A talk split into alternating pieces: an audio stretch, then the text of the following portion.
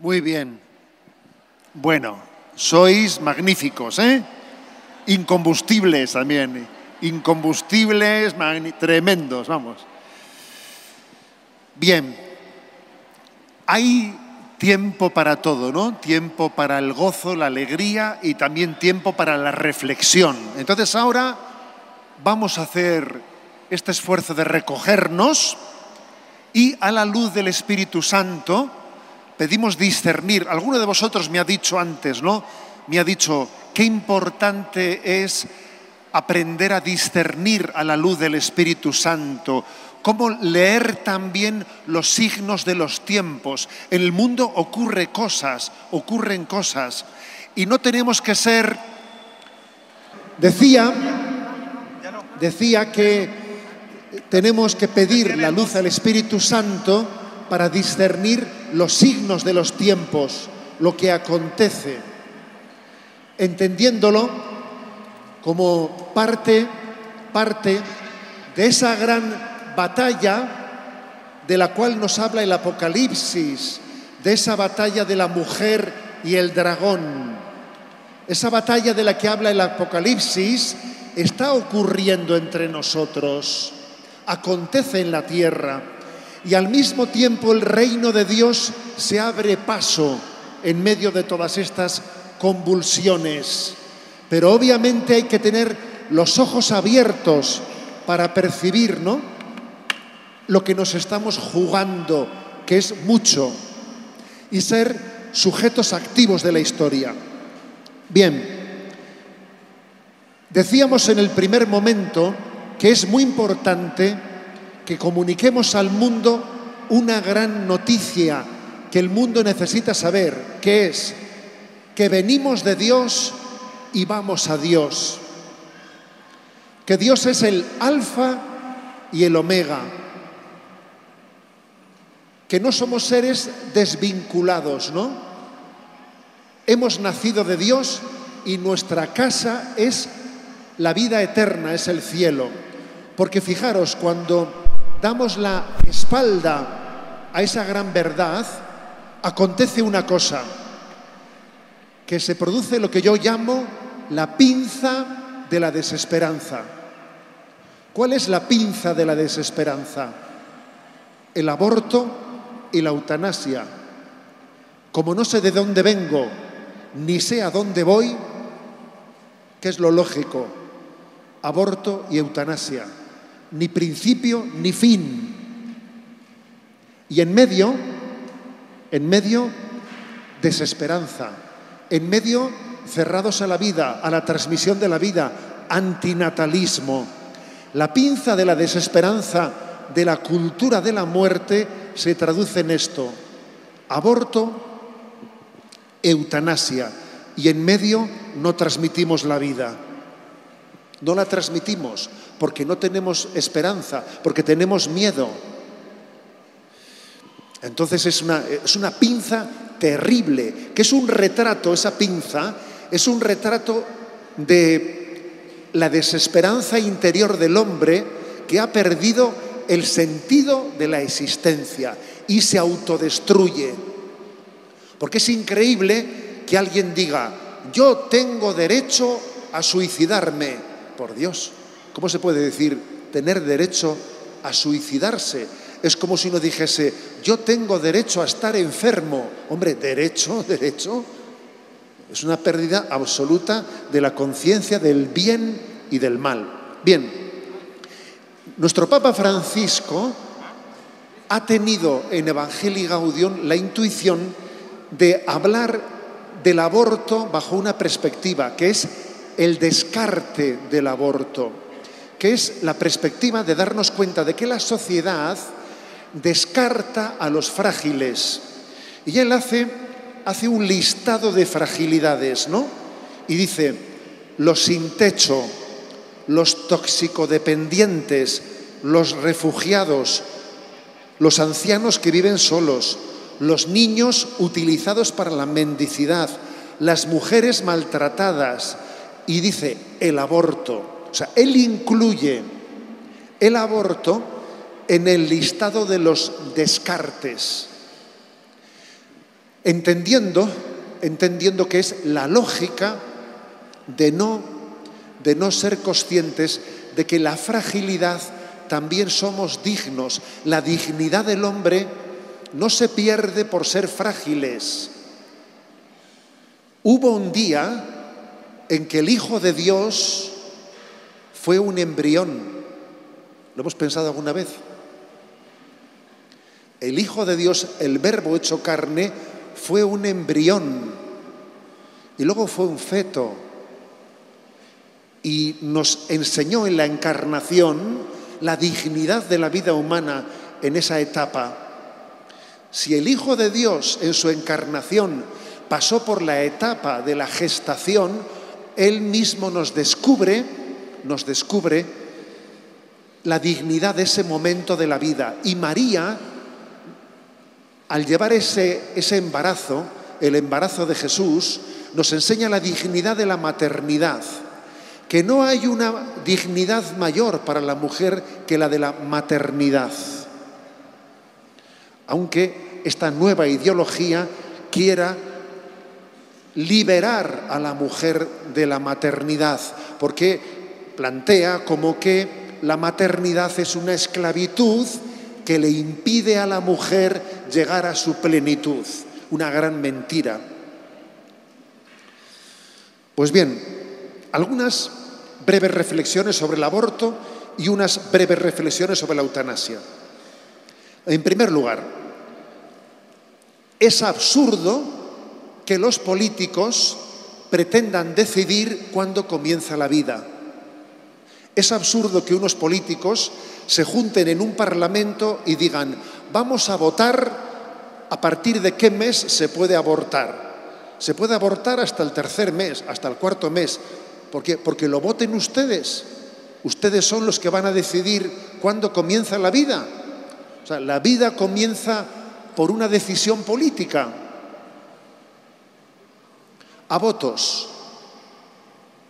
La vida, su dignidad, no puede depender de una voluntad política. Es algo que precede totalmente a una voluntad política. Tiene una dignidad en sí misma. Es como si dijésemos, ¿no? Como si un parlamento dijese: ojo, que esto ha ocurrido. Vamos a votar a ver si Dios existe. ¿A votarlo? ¿Qué ocurre? Porque usted vote una cosa o su contraria, ¿va a existir o va a dejar de existir? Es que démonos cuenta de esto. Es absurdo que la clase política, en este nuevo orden mundial, pretenda definir el origen de la vida, pretenda redefinir la antropología, pretenda redefinir el matrimonio. Es que el nuevo orden mundial se caracteriza por pretender ser como Dios, y ser como una especie de ingenieros del hombre y de la mujer y de la antropología. En segundo lugar, quiero subrayar, es absurda la invocación del mal menor para justificar el aborto. Mal menor. Un mal menor no puede ser el aborto. Es verdad que hay males menores. Por ejemplo, cuando pues una legislación dice: vamos a regular el consumo del alcohol para intentar que haya un mal menor, o vamos a regular las casas de juego porque sea un mal menor, pero el aborto nunca puede ser un mal menor. Si matar a un ser humano inocente es un mal menor, entonces el mal mayor, ¿cuál es? La bomba atómica será, sí, porque un mal menor puede ser la adopción, eso sí. Recurrir a la adopción puede ser una prudencia de buscar un mal menor. Y por cierto, hay un pasaje bíblico que a mí me enamora, que seguro que ustedes lo recordarán, que está en el primer libro de Reyes, capítulo 3, donde allí se habla de dos mujeres, que además eran dos prostitutas, que habían tenido cada una un niño, recuerdan ustedes, y una de ellas, durmiendo, había ahogado, asfixiado a su hijo, y al día siguiente las dos discutían que el muerto es el tuyo y cada una decía que el vivo era el suyo, y se presentan, ¿no?, ante Salomón. Y cuando Salomón dice, bueno, partid en dos el niño vivo y dad una mitad a cada una, pues una de ellas grita, no, dáselo a la otra, dáselo a la otra. Y la respuesta de Salomón es, dáselo a ella, que es su madre, porque lo propio de la maternidad es priorizar la vida del hijo, incluso por encima del propio interés, que eso es la adopción. Por lo tanto, es una gran mentira decir que el aborto sea un mal menor. Otra falacia que yo he escuchado recientemente en España, decir, a nadie se le puede obligar a ser madre. Oiga, disculpe, es que madre ya lo es, porque ya está embarazada, ¿sabe? Ahora podré ser madre de un hijo vivo o un hijo muerto, pero madre ya lo es. Con lo cual, esa invocación a que a nadie se le puede obligar a ser madre es una falacia, porque no cuenta con la llegada ya específica, ¿no?, de la vida de un niño. Otra gran falacia, presentar el aborto como la liberación de la mujer. ¿Saben ustedes que en el mundo, en la población mundial, hay un desfase entre la población masculina y femenina? De manera que en el mundo faltan más o menos unos 120 millones de mujeres, porque se ha recurrido al aborto para seleccionar el sexo de los niños. Unos 120 millones de mujeres, hay un desfase que es motivo del aborto. Resulta que el feminismo radical, enarboló la bandera del aborto en defensa de la mujer. Y lo que la historia ha demostrado es que es la tumba de la propia mujer. Sí, sabemos perfectamente en las encuestas que se han realizado que siempre las mujeres, cuando se han hecho encuestas sobre el aborto, siempre los hombres han sido más favorables al aborto que a las mujeres. La mujer siempre ha sido mucho más contraria al aborto. ¿Por qué? Por su sensibilidad, porque quizás la maternidad le configura, le da una conciencia muy superior de lo que es la dignidad de la vida, porque la lleva dentro de sí, porque es más difícil mentirse a sí misma. Y la gran mentira, por lo tanto, en este momento de la bandera feminista o del feminismo radical, es pensar que el aborto es una causa femenina. Eso es mentira. Sabemos perfectamente que la segunda víctima del aborto es la mujer. Y sabemos, los que somos sacerdotes y acompañantes espirituales, sabemos que en la inmensa mayoría de los casos, detrás de un aborto ha habido una presión machista para empujarle a una mujer a abortar, para no ofrecerle el amparo que necesitaba tener para llevar adelante su maternidad. Luego, decir que el aborto es una causa en favor de la mujer es una gran mentira, una gran mentira. Y la Iglesia está totalmente volcada en acompañar e intentar sanar a las mujeres que abortaron, que lógicamente quedan profundamente heridas. Allí en nuestra diócesis tenemos un proyecto que se llama el Proyecto Raquel, para intentar ayudar a la mujer que abortó y que no termina de perdonárselo. Y sabe que aunque Dios le perdonó y le pidió perdón, se convierte en una especie de herida que a veces con dificultad muy grande de ser sanada. La Iglesia acompaña también a las mujeres que abortaron y que necesitan sanación de su herida. Porque siempre hay esperanza. Fijaros bien, ¿cuál es la clave? La clave es dónde está el inicio de la vida. ¿Acaso alguien puede pensar que la vida se inicia en el parto? Es absurdo. De hecho, cuando una mujer está embarazada y tiene un embarazo deseado, ¿cómo le llama al feto que está en su seno? ¿Cómo le dice? No le dice mi feto, no, mi hijo. A ver, es obvio que es su hijo. No le dice estas células que tengo dentro, no, por Dios. Ustedes saben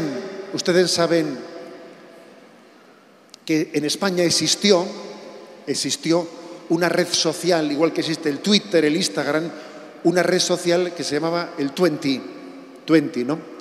Y entonces unos jóvenes pro vida hicieron una campaña diciendo: es un tú en ti. Claro, ¿qué es eso que llevas dentro? Es un tú en ti.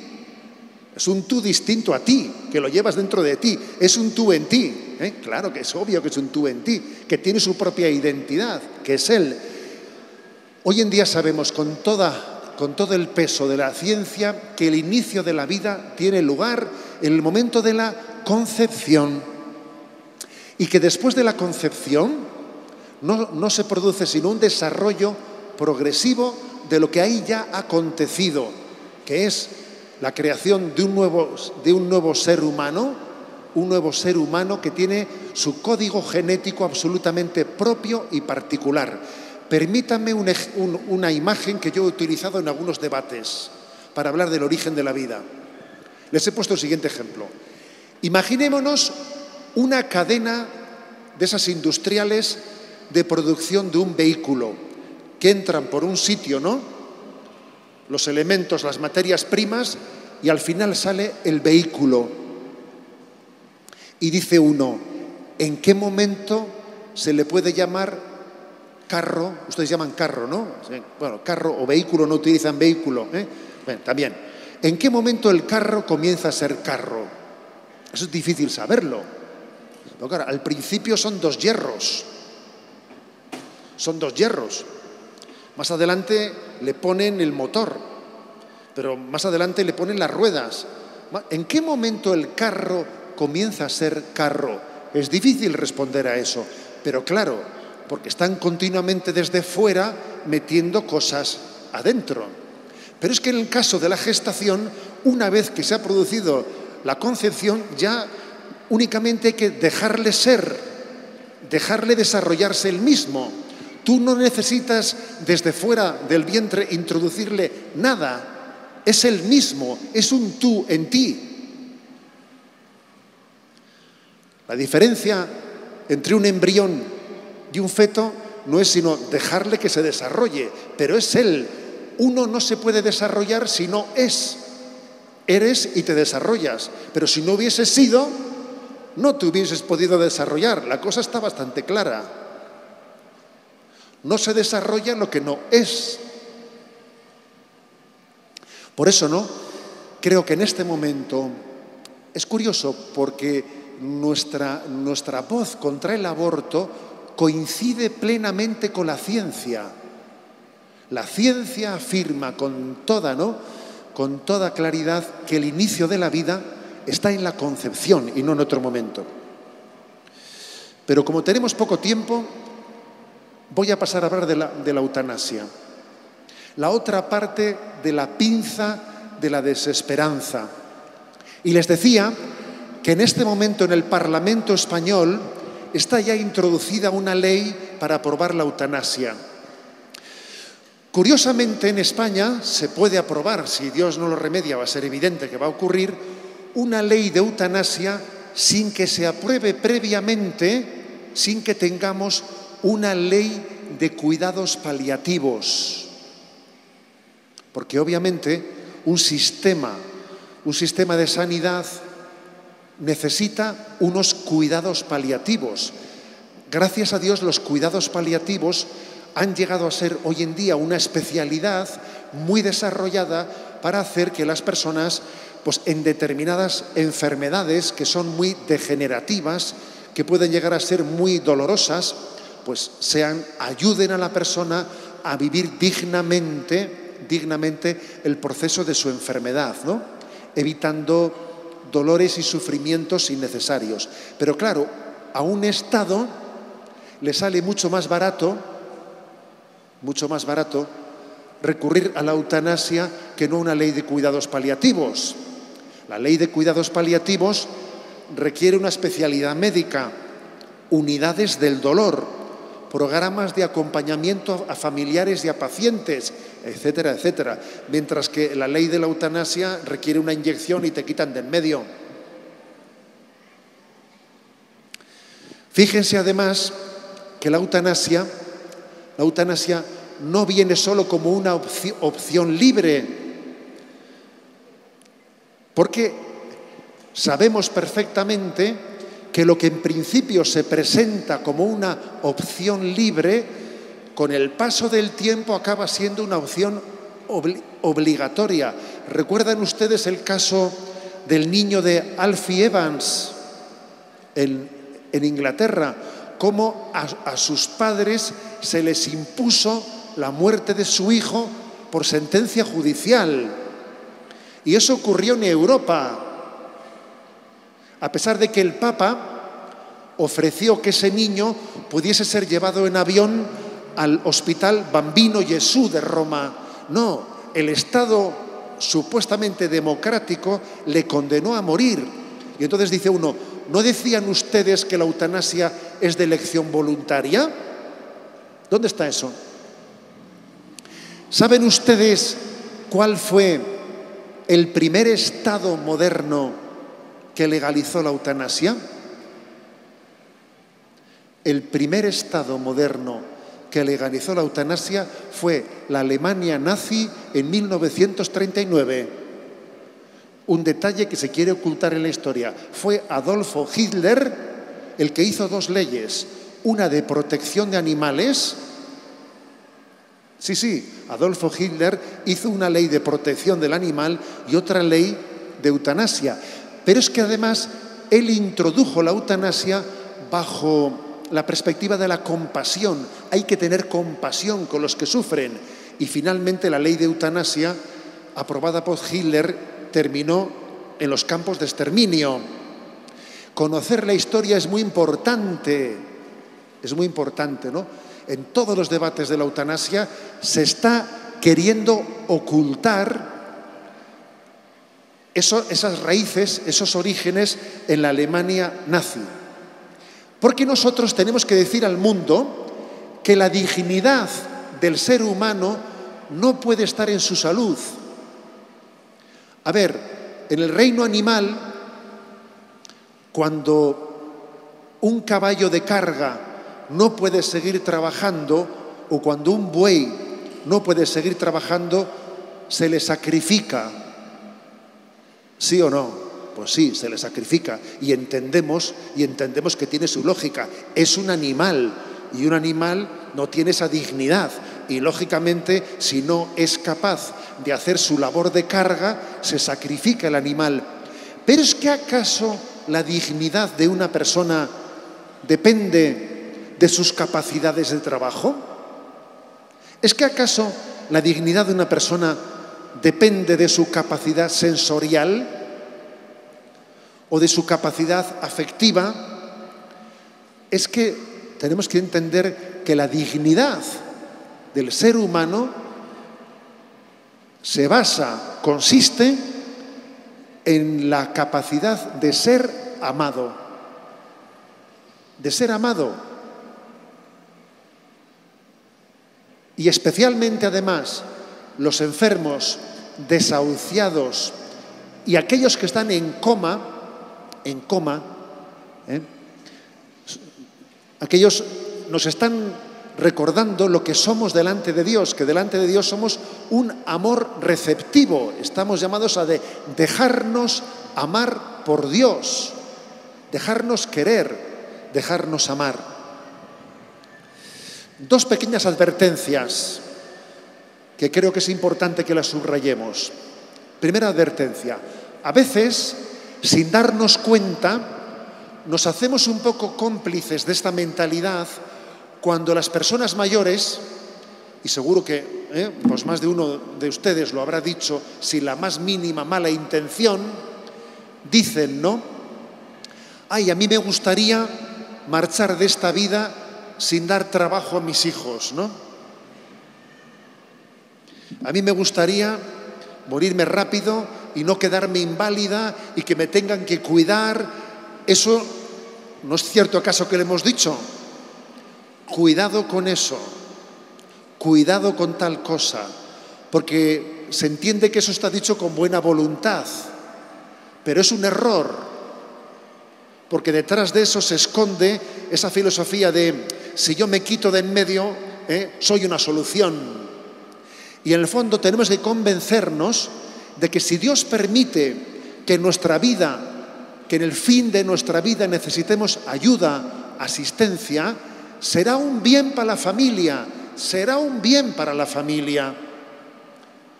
Ayudándonos unos a otros, aprenderemos a amar. Y además, cuando hacemos lo que hay que hacer, dejamos de hacer tonterías. Es así. Cuando uno está a lo que tiene que estar, se preserva de estar donde no debía de estar. Cuando uno ama, cuida, se entrega, está haciendo un gran favor. Le hacen un favor a Él. No es que tú le hagas un favor al padre y a la madre cuidándole. Él te hace un favor a ti. Por eso, cuidado con ese aspecto. Y hay también otro, en España se está generalizando algo que también se lo quiero compartir, porque hay que estar atento a ello, que es el que es una especie de eutanasia por debajo de la puerta, que le llamo yo, eutanasia solapada, que es que en muchos hospitales se imparte el momento final de la vida de un enfermo va siempre de la mano de una sedación definitiva. Y claro que es verdad, una sedación que es tan fuerte que ya le deja al enfermo absolutamente ya inconsciente. Es una sedación tan fuerte que ya no puede retornar, cuando se le pasa el efecto de la sedación, a volver a tener conciencia. Y claro, es verdad que puede ocurrir que en alguna enfermedad determinada haya unos dolores tan fuertes que justifiquen ese tipo de sedación tan fuerte. Pero lo que estamos observando en España es que muchos hospitales, independientemente de qué tipo de enfermedad tiene alguien, muchas personas ya mueren absolutamente sedadas. Y se les dice a la familia, mañana a las 4 ya le vamos a sedar, si quieren venir a despedirle, vengan antes. Y en el fondo es una eutanasia solapada. Claro, eso está ocurriendo. Antes de aprobarse la ley, ya se está poniendo en práctica de otra manera. La sedación tiene una razón de ser, que es la de aliviar los dolores y los sufrimientos. Pero la sedación no puede utilizarse, venga, para que no se dé cuenta que se va a morir, vamos a sedarle. Pero hombre, ¿pero qué es eso? Tenemos que estar, por lo tanto, atentos, ¿no?, a los recursos abusivos e injustificados, ¿no?, a esa sedación definitiva. Cuando Hitler aprobó aquella ley de eutanasia, diciendo que además lo hacía por caridad y por compasión, hubo un arzobispo que era el arzobispo de Münster, en Alemania, Clemens August Graf von Galen, se llamaba él, ¿no?, que está beatificado por Benedicto XVI. Benedicto XVI le beatificó a ese arzobispo, que le llamaron el León de Münster, y juntó a todos sus seminaristas, que todos eran muchos, los juntó a todos, se revistió de arriba abajo, con mitra, con báculo, etcétera, y con todos revestidos, e hicieron una procesión desde el Palacio Arzobispal, una procesión hasta el ministerio, ¿no? El ministerio nazi, para protestar por la ley de la eutanasia, diciendo que los débiles tienen que ser protegidos. Benedicto XVI le llamó, bueno, recordó que el nombre popular era el león de Münster, por su valentía, porque rugió. Y rugir ante Hitler era difícil, ¿sabes? Rugir ante Hitler requería mucho valor. Si nosotros callamos, gritarán las piedras. No nos podemos quedar callados ante la pinza de la desesperanza, ante el aborto, la eutanasia y una sociedad que pierde el rumbo y desespera de transmitir la vida y cae en el antinatalismo. Tenemos esperanza. Cristo es dador de vida. Cristo es dador de vida. Hay una relación muy estrecha entre recibir la Eucaristía y transmitir la vida. Vamos ahora a recibir la Eucaristía. Es la vida de Dios dada al mundo. Recíbela y pídele a Dios transmitir esa vida. Transmitirla de muchas maneras. Y Dios te da el don de la maternidad, de la paternidad. Pero hay muchas formas también de fecundidad en la vida. Pídele a Dios que esta Eucaristía que vamos a recibir sea fuente de vida ante el mundo.